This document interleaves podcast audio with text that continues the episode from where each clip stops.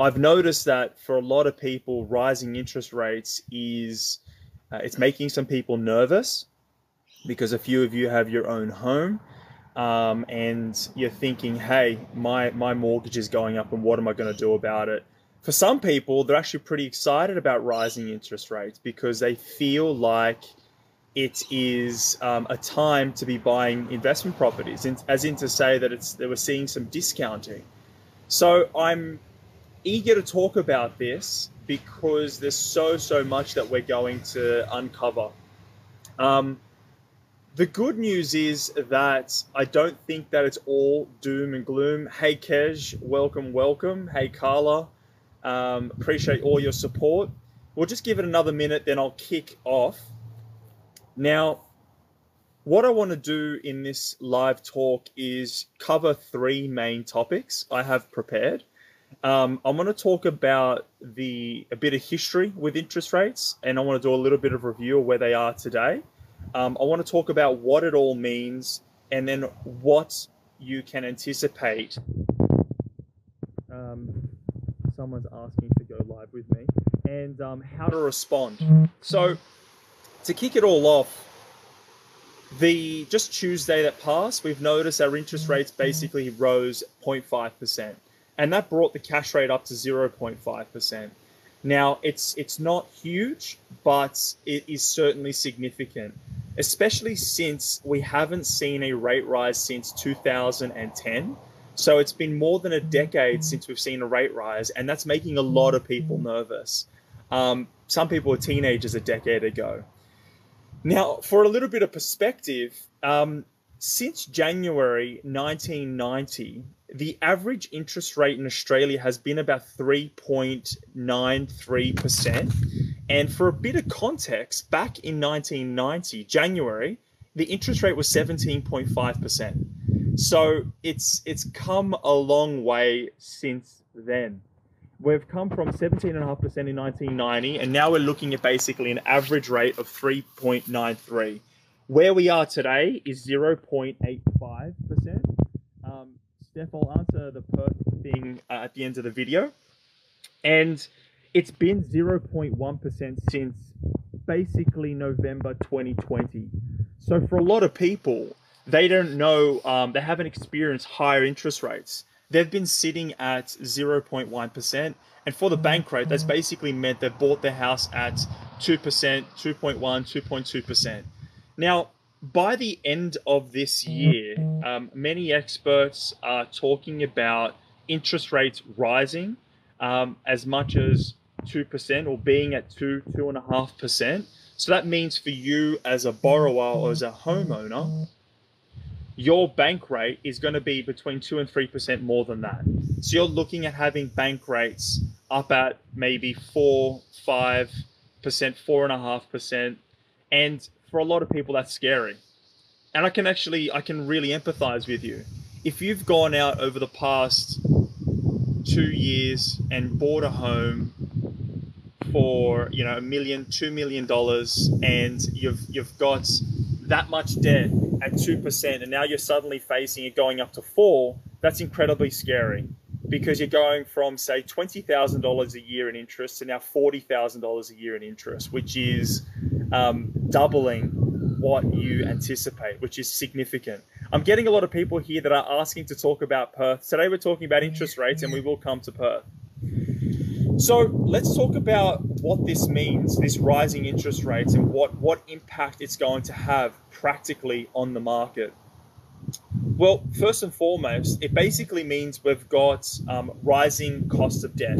Now, with the rising cost of debt, that basically means that it's going to be more expensive to buy your own home. It's going to be more expensive to buy an investment property. So, with that, typically when you see rising interest rates, interest rates may be rising, but it's currently stuck in the mud. Yeah, I don't know what that means. But with rising interest rates, it basically means there's going to be less purchases in the market. And we've seen that over the past couple of months, Australia wide, there has been a slowdown in the growth rates. There has been in some markets in Sydney, it's starting to actually go down uh, down in price, only by one percent. but that's just across the, the Sydney market.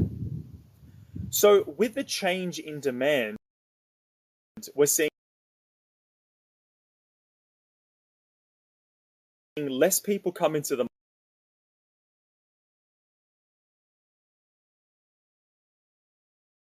market, um, but also a shift. Our wealthy money team have done the a property that they purchase. So what that means for the property market is there's going to be a lot of people that will be not buying property, but also there's going to be a shift in demand. People are going to start shifting from um, spending, say, a million dollars to maybe nine hundred thousand, maybe eight hundred thousand dollars.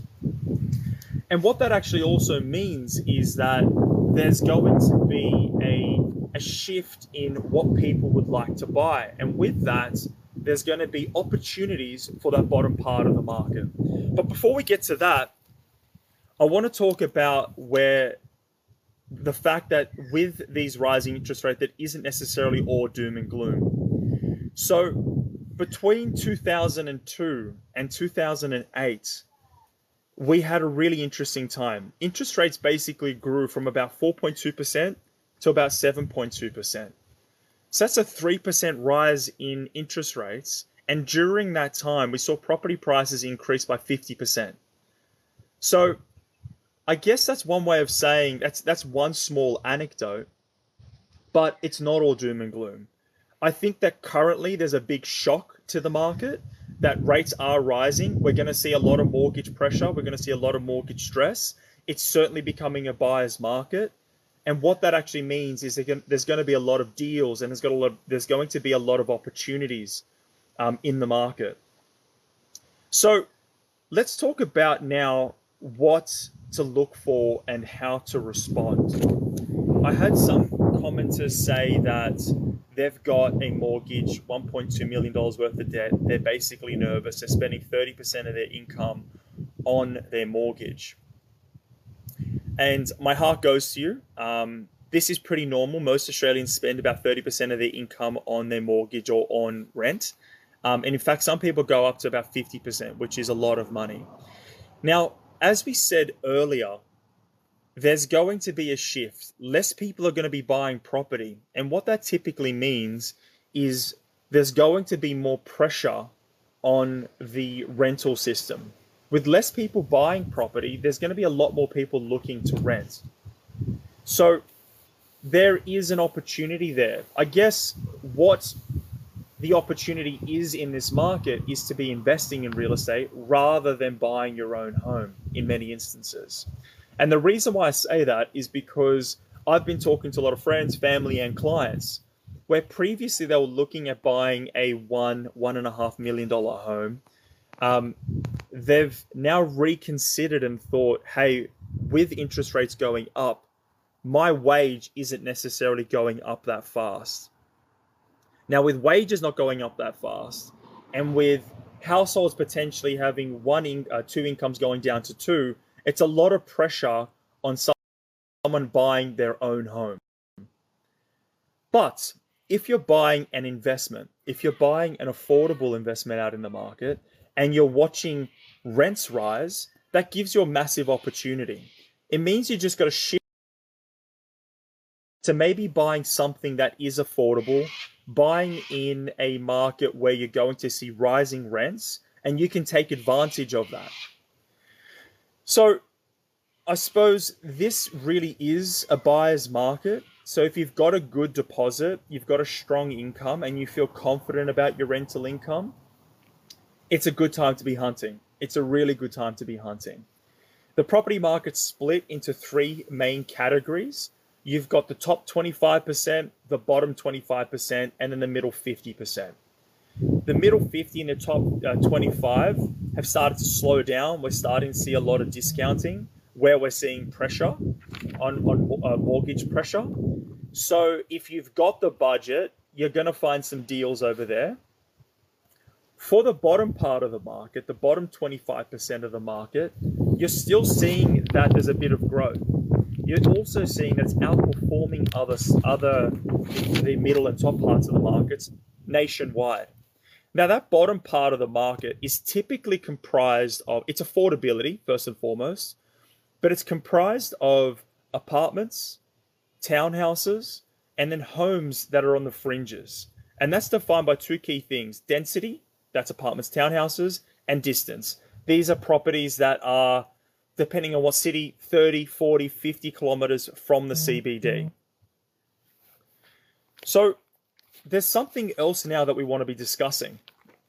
And we are certainly talking about interest rates. That's the hot topic. But I don't want you all to get caught up on that one thing. The, that the fact that debt is going to be more expensive. If you're out there, it's becoming a buyer's market. So if you're out there looking for real estate, keep the fundamentals uh, close to your chest. Make sure that the property hits all the key fundamentals. Make sure that you're looking for places where there's strong population growth, where there's investments in infrastructure, where you're close to economic centers, there's a lot of employment opportunities, and there's low levels of supply. So, our hot tip at Wealthy is if you're looking out in the market, we're going for affordable properties that have strong income growth where there's really good opportunities for the market to change over time. During this opportunity, during this um, economic cycle, the government's stepping forward and they're inviting more migrants into the country. So they're wanting more people to come back in. During COVID, we had we lost about 160,000 people, and they anticipate that over the next couple of years, it's going to go to 150,000 people coming back in, about 200,000 people coming in 2023 and then 24 by 220,000 people. That's hundreds of thousands of people coming into the Australian economy looking for opportunities to live and to work. So, as an investor, we're following where are the key markets that all of these migrants are coming into.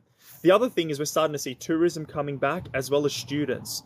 These are all pressure on. This is all pressure on the um, the property market. When tourists come back in, Airbnb gets sucked back up. When students come back into the market, they're all looking to rent as well. Hold on a second here. Let's have a look. If your equity has dropped 20k only, are you better off staying and renovating? Um, you're talking about renovating your own home. I don't think that it's a good idea to be increasing your debt on your own home. It's non deductible debt. And unless that 20K that you're spending is going to increase the income on that property, I wouldn't be doing that. Now, back to what I was saying there, and, and what you've pointed to is a really, really good point. Property investors um, at the moment have not really they've been buying property and largely it's been positively geared. Now going into this rising interest rate environment, we're going to see more of the property market becoming negatively geared. And what that means for a lot of people is if you're um, you're working with your tax accountant, you've got your depreciation schedules and all everything in order, you're actually going to be able to claim a lot more money back from the tax man. So you can use this rising interest rate environment to your advantage with rising interest uh, rising interest rates, you've got rising rents. But even though if it's still a little bit negatively geared, you can still use that to your advantage and get the taxman to pay a part of that property that you're you're paying off. So, look, I want to open up to questions. That's all of my key topics that I've basically touched on today. Um, just to summarize, don't get too scared about this rising interest rate environment. We've seen these in the past. We're going from really, really, really low interest rates to really low interest rates.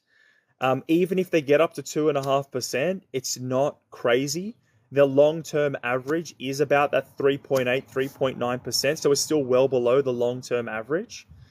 And the opportunities that we're seeing is to be going for affordable investments that have strong income growth and the fundamentals are all good and they're all there.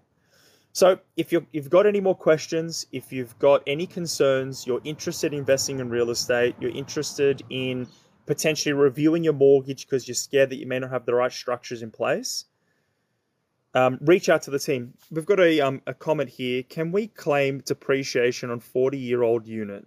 No major work done. I'm un- unfortunately no.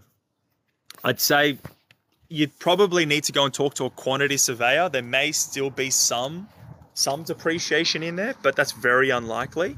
Um, the way the depreciation works on the building is you can typically depreciate it by two and a half percent over a 40